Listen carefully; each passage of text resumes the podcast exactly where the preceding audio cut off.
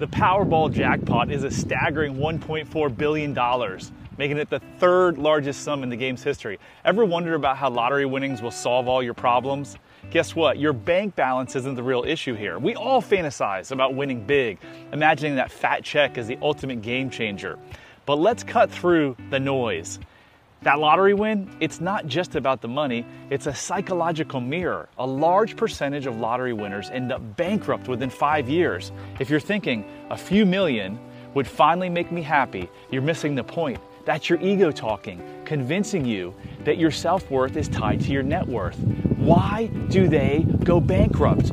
Because they felt not enough before winning the lottery and money didn't change that. When you don't feel enough internally, you can never get enough. So they spent and spent and spent until they had no more. Here's the raw truth if you're lacking self love, no amount of cash will fill that void. Nothing will.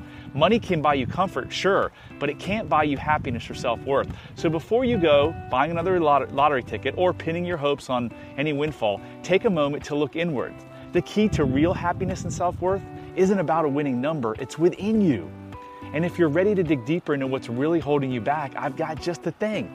Head over to my website, bradchandler.com, and take a self love quiz, quick self love quiz, that could be your first step to unlocking genuine self love and happiness. Love heals all. Short Cast Club